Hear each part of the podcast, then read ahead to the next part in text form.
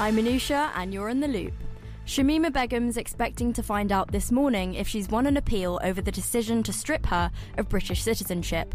She had it revoked in 2019 after leaving London four years earlier to join ISIS in Syria.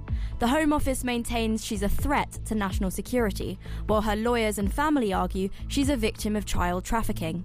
Maya Foa is a director of the human rights group Reprieve she has been waiting for a very long time to hear the outcome of the case. And of course, it has huge significance also in terms of Britain's policy of citizenship stripping.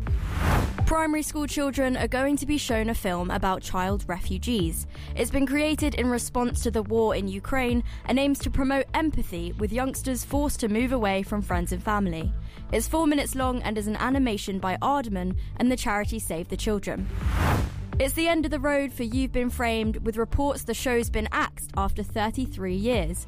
ITV has removed the page on its website detailing how to submit videos. Insiders have told The Sun newspaper that it's a reflection of the times we now live in, with people being able to share mishaps on social media almost instantly. That's your Loop News Roundup.